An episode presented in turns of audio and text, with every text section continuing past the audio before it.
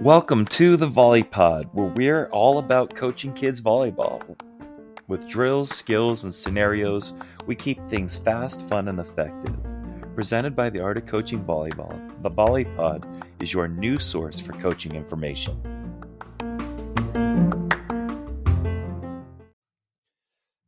Good morning and welcome to the Volley Pod. Glad to be here with you today for another installment. How are you today, Tod? Doing well, Davis. Thanks. I'm excited about today's episode. It should be a fun one. We're going to be flip flopping. That is, you're doing the skills portion today. So, what is on our agenda? Well, today we're going to start by talking about setting, right? One of my favorite skills to teach young players because it is technical, but it's also super fun when they get it. And we use this idea that setting is so fun. And we always say, you know, butter like when they make a great set and they get so excited because actually that skill of setting you know it doesn't appear with the young players as much as serving or some of the other things so it takes a little time but it's totally worth it. Yeah i'm going to throw one thing to you davis and that is the idea of setting is is so cool in volleyball because it's really something you're doing for somebody else right? You're setting up your hitter for success, and it's not. It's a selfless skill, and that's what makes it cool. Absolutely, and it and it like I said, it's technically it takes some time to get technically there, right? Like if you can learn it, you can actually do it, and it's very teachable, and that's one of the things I like doing with the young players. But let's get into it.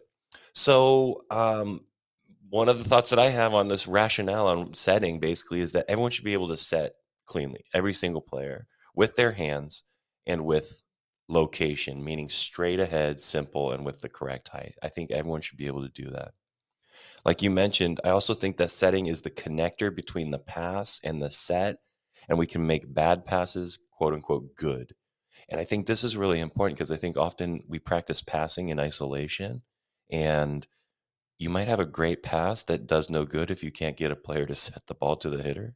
I, I, think you're right on with the importance of setting, and I think it's it's really been critical for even the national team. And you look at all the, the collegiate coaches now and all the out of system you mm-hmm. know setting that's going on where everybody's stepping in to use their hands and it's a, it's a big part of the game absolutely and it can really distinguish a team that passes a 2-0 between another team that passes a 2-0 if the setter can do something with it. Definitely. How, how do you teach it? What's going on with it? How do you do it? Well, so my big thing, there's I, I like to talk about five key words, right? Or phrases, right? And we use these key phrases to help anchor the principles.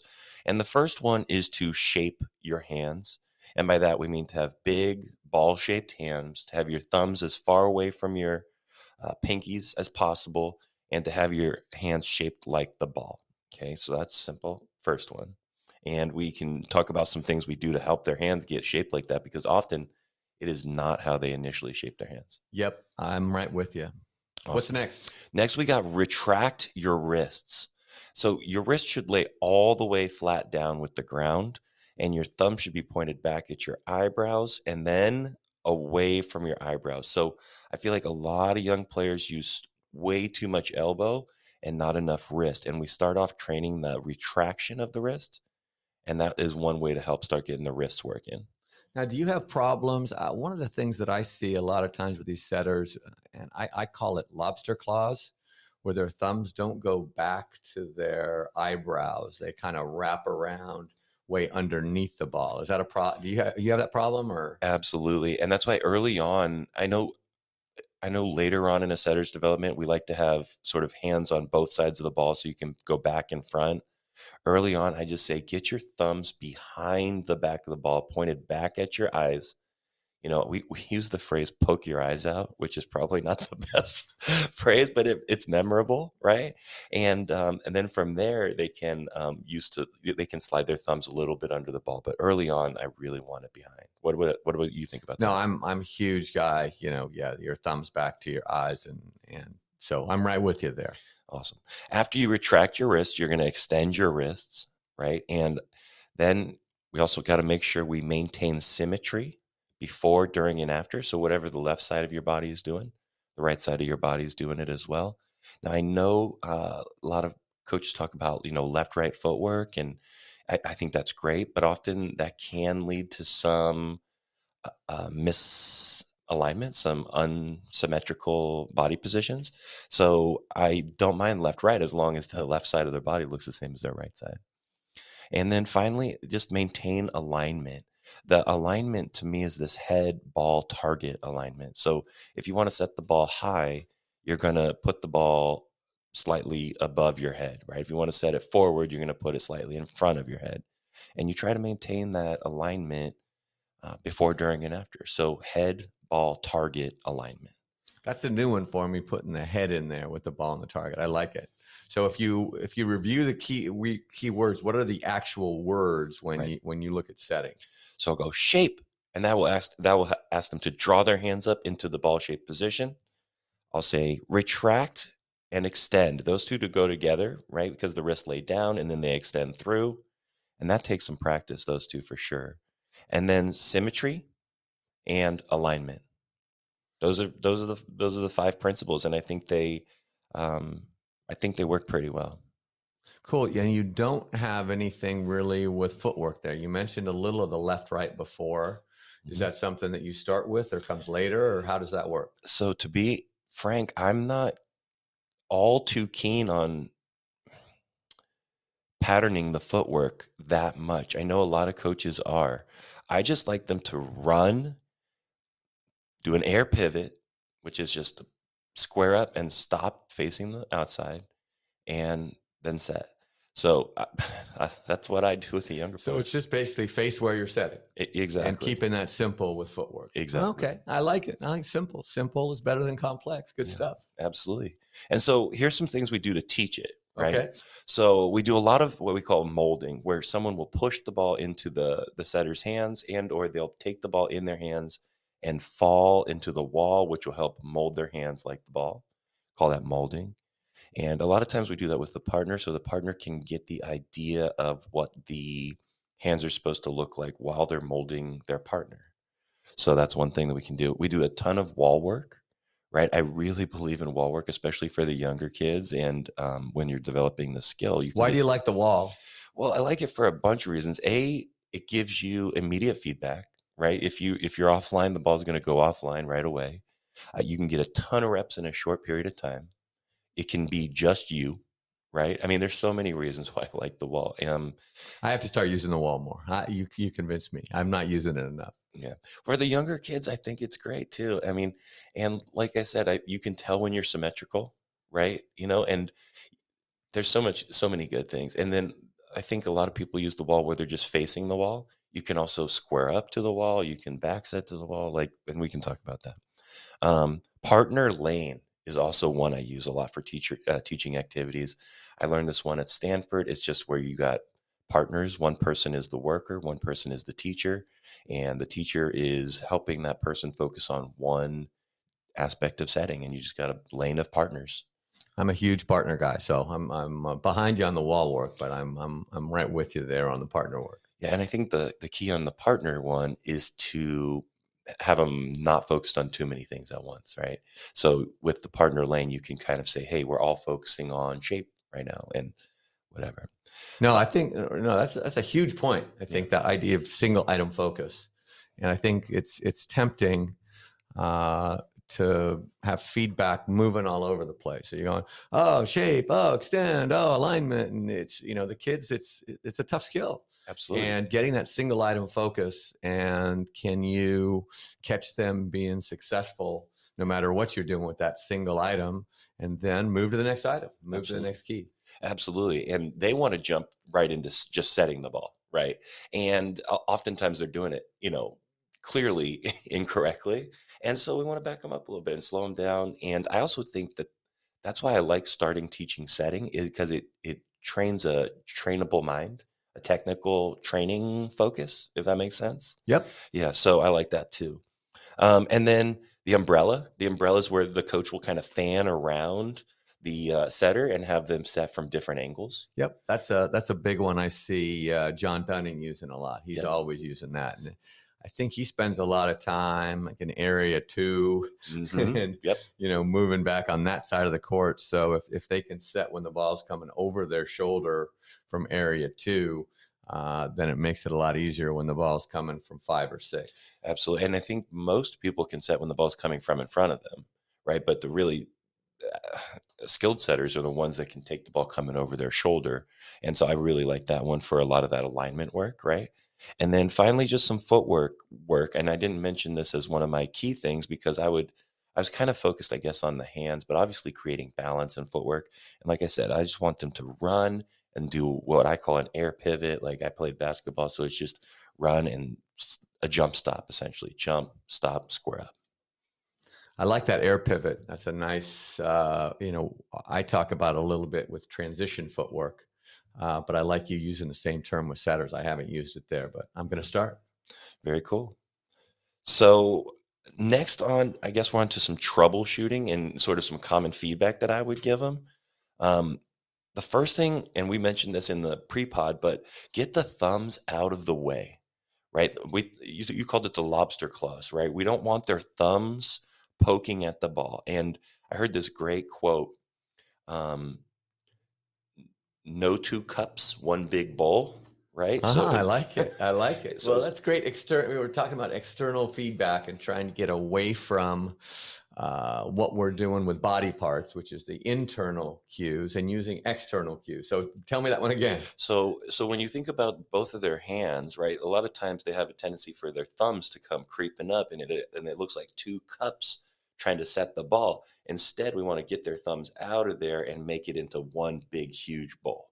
Got Right. it. So I love that one. Uh, no two cups, one big bowl. And then um, I really think that there's often too fast or pokey of a release. And I'm really trying to get my setters to be deliberate and sort of slow when they're learning with the wrist retraction and extension. So do you let them hold on to the ball a little bit if, if they're holding on to it where it might be too much when they're first learning? I am absolutely okay with them holding onto the ball. What are your thoughts on that? You know, I I like slow in, fast out. So that is okay. one of the things we we talk about. So I'm I'm on, in the same boat as long as they're using their wrists and not their elbows. That's a great point. So if they're using their their elbows, then I have some issues. And one of the things that uh, I play around with is a lot of catching. Now, are you into catching at all? Just so they get an idea of are they contacting the ball uh, correctly or the way that you like them? That's going to be, I guess, I don't know. like, Correct always looks sounds kind of funny to me. Maybe um, efficiently, Yeah, might, maybe effectively, a, yeah. effectively is a better term. Uh, but do you use catching at all? I love catching, especially for the younger ones where they got to mold their hands correctly because I think, again, all too often they're just pokey and we need the ball to come all the way in their hands, get a big, strong contact, and leave their hands on the ball for a long time, right? So that they have control over the ball and they can actually manipulate the ball when the ball is in their hands. If they're poking at it, they really can't change directions of the ball. Yeah, I like that with with catching. Even they can just self toss, Yes. and I try to teach them how to spin to themselves. So putting a bunch of backspin on the Yep. ball by turning their wrist, and then throwing it high up in the air and having it land in their hands and catch. yes. And I can tell pretty well right then, hey, can this player set or not? Or do we have to do some work with how their hands are contacting the ball? Right. If it's rolling around in their shape, if it's popping out, we know that they're not getting the, the correct shape. Right. And a lot of times it hits their thumbs first and just bounces out. Yep. They go, oh, that hurt. Right. And, it, it, you know, player abuse. Coach, what are you doing? You know, Get your thumbs out of there. Yeah. So, no, absolutely. I think that one is great. Just self toss. Can they snag it? I call it, can you snag it in there? I like that term too. That's a new one for me. So- Snag it. Okay. Yeah, I like that one too. And then the the other feedback I guess we'd look for now uh, this is kind of after they've started to get a little bit of hands we call it, but is are their head and hands connected? Right? Are there not their hands drifting to the ball, but their hands are sort of connected to their head and their head and hands go to the ball at the same time. So obviously it's a full body movement, but but not letting their hands drift to the ball and take the ball in different places, trying to be very uh, accurate on where we take the ball. in very to the deliberate. Very deliberate. Deliberate, maybe. And, and we talk about the idea of ball to hands and not hands to ball. Yes. Can Yes. you let the ball come to you and it can be in that same consistent spot? So it's deliberately contacting the ball and uh, close to the forehead. And I think the closer they are there, the more control they have and the more power they have. Right. And that brings me to this next point. We are talking about the levels, right? Levels of how high you should take it. And I think some some uh, coaches would say take the ball as high as you possibly can.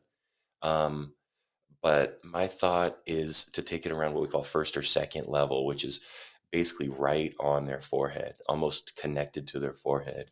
I think that's where they have their most control. As they get a little stronger, maybe that extends up a little bit. But I think taking the ball in what we call first story, second story is just about right. I think if you want control, that first story is where you're going to have it to begin with, and maybe as you get more advanced, when we um, we move a little bit out of that when we start Right. teaching quick setting, trying Yes. to get they can because they're only setting the ball a foot or two in the air, they can Right. start changing around their story, but it still should be consistent at that story, whatever Yes. story you're there. But I think for all the beginners, that first story is the best. Yes, and the only thing I would add to that though is if it's first story and like you mentioned earlier, they're using a ton of elbows as opposed to wrist, which can happen like the ball's dropping down too much. That's probably Well, now you're getting in the basement when that thing starts going. Exactly. You're not on the first story anymore. You're going down. Well, You're going down to the basement. It's down by your chin, and you got that big deep dig. exactly, and, and all, you, you see a lot of beach players where we're at, Yep. you know, and they have a big like elbow drop, and you know, with the indoor setters, we're trying not to necessarily have to do that. But, anyways, and then the final cue is just wrists, not elbows. So again, it kind of anchors the same idea. Really trying to get them to be to use wrists, and if their elbows extend a little bit naturally because of that, great. Cool. That's it. I love the way you teach it. I got a couple questions though. Number one is, how about back setting and jump setting? When do you put those in the equation? Do they try those early? Do you wait or until they can set forward before you do it, or do you let them experiment? I mean, that's a great question. I, I'm pretty early on with that because I actually think those skills are relatively easy. I think back setting is very easy relative to um, some of the other skills that we spend a ton of time on. Um, once they can actually set the ball, I think they should go into jump setting. I really think it's easy. Back setting, same thing. So, I mean, that's my take on Any it. specific cues? To just a couple items for, or one item for each when you think about your your top tip for for back setting. I, on backsetting, let the ball slide to the back of your head. Okay, that's I see. I don't use that one. I like that. How about jump setting? Jump setting, jump, then set. Easy as that. For, for young players, I think those are two great cues you can Okay. work with. Yeah, Cool. absolutely. I So think I'm we gonna have it covered. absolutely. So now I'm going to kick it over to you for the scenario of the day. We're moving on to the next portion, and you got a scenario. So what are we talking about today? Oh, my scenario. It- the title of this scenario is the post game debacle. And this goes back to one of my first years at uh, the Bishop School, where I've been coaching for now 27, something like that, I think, Wow, odd years. nice. and uh, in the early time and this oh i just i just cringe every time i remember the story but anyway it's it's uh, i'm trying to make a good impression i'm a young coach just hired there have a pretty talented team and we go over and play our arch rival uh, they're a mile away and they're a very successful program and uh, i had just taken over a, a team and we were pretty talented and I'm trying to put in my system and teach. And so we get over there and I'm watching warm ups and the kids are kind of screwing around in warm ups. They're really not doing the warm up that we went through. And so I start getting a little testy. I don't say anything to them, but I'm looking and going, oh, we got to clean this warm up up. I don't, I didn't want to say anything bad before the match. I'm, I, I don't want to, you know, mess them up before the match. So I don't say anything about the warm up, but I'm getting a little bit testy. And then the match starts and we are horrible. Uh, balls are dropping, we're hitting serves under the net, and they just, I think it might have even been before it, it was rally score back in the side out scoring. And like we were out of there. I mean, it was just so fast. It was like three straight, and you know, it's at 15 points per set. And if they're scoring points in bunches, which they were, you know, I had barely, you know, you know, I could have gone to the bathroom in the time the set was over, for gosh sakes. And then three down, and it's like 40 minutes and we're Right. done. And so I'm going, okay, w- w- the match is only 40 minutes. I have to make this a teaching opportunity. So I sit them down and I start just going one thing after another. Oh, we have no discipline. Before I was watching pregame and I'm naming players and saying how, you know, they should be ashamed of themselves and this is embarrassing and just all these words that are coming out of my mouth. Now I'm just cringing Mm, at listening to the words I say. And then, you know, we talk about the match and not going for balls, and I'm calling them heartless. And oh, I just so I spend probably as much time in the match as in the in the post game going through all this stuff. Going into practice the next day, and my team is destroyed. They completely like they have no trust in me, whatever. And it takes me, you know, two months. And by the end of the season, I think I had earned their trust back, but I completely destroyed it, you know, just trying to protect my own ego, just stupid coaching, you know, the more I think about it. Now, when you think about post game, tell me about your post game feeling. What do you have a ritual or routine, or what do you do post game? Well, let me first say that the, the same feeling you have about the post game, I have all the time about the post game. I feel way too emotional after the post game, and and I often find myself saying stuff that I wish I wouldn't have said, or that just is not helpful. You know, out after the game. So I'm I'm anxious to see what you do to help remedy some of that. Yeah, well, so I, I had to develop a routine where I didn't say anything stupid. So that was, and when you say emotional, that's what I think you're getting right there. Yeah. So I'll tell you what we do now. Okay. So we have uh, a value system that we have that we call ETA, which is effort, teamness, and attitude. And after each match, we get in a circle, and the we go around the circle. Every player has to recognize another player in some little behavior that they did or that that player does that demonstrates one of those three values. Okay. So we say, hey, it's not something that a fan would see.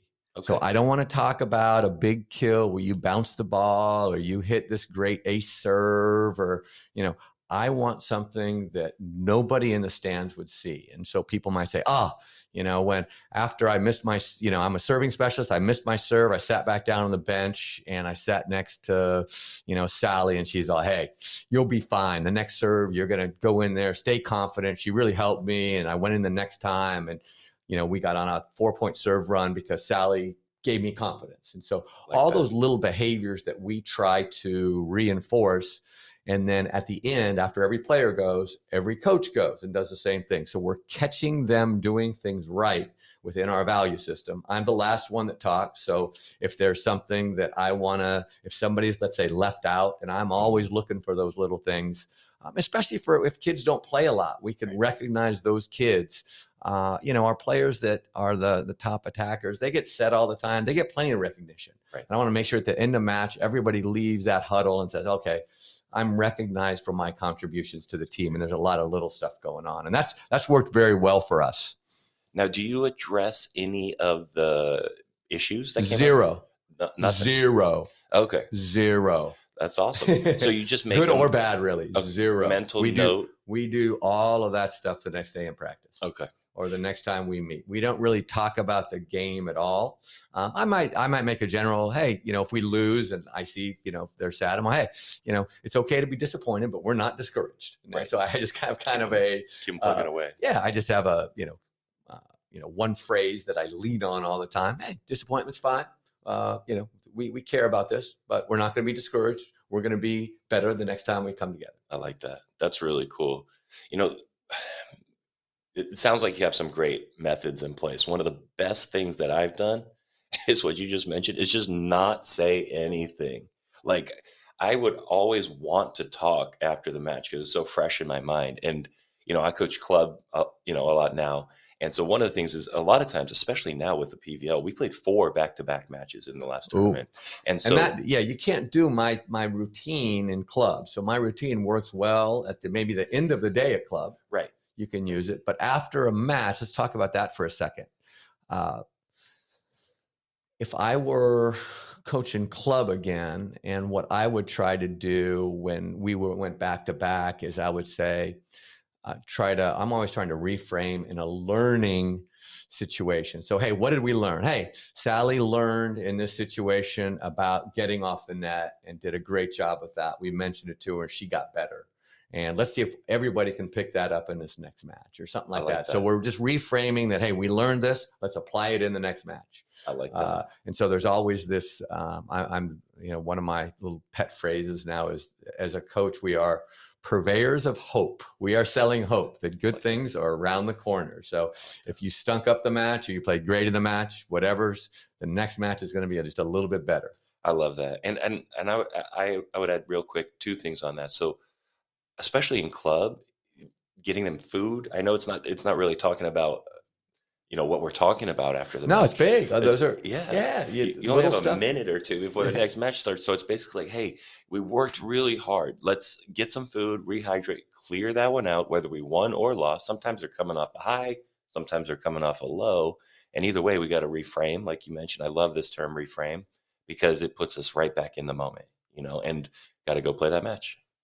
Cool. Well, that takes us to our third section, and I think it's a kick back to you for our drills. Awesome. So we're going to talk about two drills today that I use for setting often. And Yeah. these are on the uh, they're on the website. They're on the AOC website. Right? Absolutely. We'll unlock these ones for everyone to uh, check out for free on the um, Art of Coaching website. They'll be in the show notes, right? So all you got to do is click on the link there. And um, I think they're two drills you can use really with any level of, of athlete. Um, but these work especially well with the young kids. Um, and we're starting to learn. The first is wall setting. I mentioned this earlier. If I had to pick one drill for the young players, it would be wall setting. Um, one of the things I didn't mention uh, didn't mention earlier was what we call a wall fall. Well, they'll just basically take their the ball in their hands, shaped correctly, and then they'll fall into the wall from not too far, from about a foot away, and that sort of pushes the ball into their hands, and it acts like a molding effect. That's right? cool. I'd probably have fun with that too. And they absolutely they do, right? So and then the other cool thing with the wall setting is you can do all sorts of back setting, jump setting, you can have them square up, you can have so many different things. You can have them dumping, and then you don't need a ton of net space to do it, right? So um, what I like to do with the wall setting is have a bunch of them wall setting and then have one or two of them in um in the umbrella. You know, so Oh, okay. So now you have a couple stations. So the wall is a station. yeah, at walls of station. Wall's a station. umbrella All right. I like it. More reps. More reps. Okay. Very cool. And then the next one is split court doubles, like narrow court doubles. And you may be asking, well, how is playing doubles a setting drill? Well, it's a setting drill because we focus on setting. You know, we may do a catch, you know, catch, toss to themselves, set. We may do a catch in the actual shape, hold it for a second, and then and then set. Depends how you know uh, what level they are. But with the younger ones, that catch and set is is really wonderful, and I think it helps. Oh, the, the split court doubles is great because you can teach everything as long as you're disciplined with your feedback. Right. And you say, okay, all my feedback is going to be on setting. And if they hit the ball under the net, I'm not going to say a word. Uh, we're just going to talk about setting. That's tough. That's tough for me It is. to stay focused. So what we like to do with that one is is is really simple. If you win the rally, you stay on. But the only way to score a point is to locate a set. Simple stuff like that. Uh, Right? Okay. All right. Pretty cool. So those are my two drills. And so now I'm going to kick it back to you for some resources. My resource of the pod is my buddy Jim Stone. Awesome. And Jim Stone, uh, that guy is uh, he's a content producer, He's and Jim is the uh, former coach at Ohio State University. Has a bunch of material on the AOC website, or the coaching website, and the the one I like the best are the the quick tips. I don't know if you've seen Yep. those. They're all about two minutes. I can show them to my team and not say anything. Just say, hey, look at this, look at this posture. This is what we're copying, and then put them right out on the court after they see it. So he's got a bunch of quick tips, and he has his own little gig now called Mhm. Jim Stone Consulting. So he has a blog. Uh, he's got a bunch of good stuff there. He's got a book out that's a, a great book. Um, the book has uh, video clips in it. Yes. Uh, so uh, jimstoneconsulting.com. okay. Uh, check that out. You'll love it.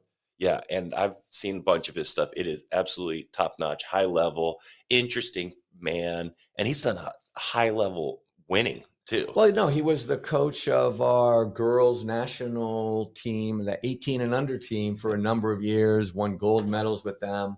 Yeah. Uh, so I think, and you know, he's a teacher. yes. And so he's not just a coach who's, hey, we're in advanced systems and we're doing things that I can't relate to with, let's Mm. say, my high school JV or something like that. All his stuff is a- applicable to a bunch of different levels. So I'm, I'm, a, I'm a big fan. Absolutely. So we covered a lot of great stuff in this pod. Davis, it was awesome. Awesome. Good stuff today. I, I learned a lot about setting. Uh, and now uh, I look forward to our next one. Absolutely. And and and hey, maybe the uh the next uh, post game debacle won't be as much of a debacle. No, no, no more post game debacles.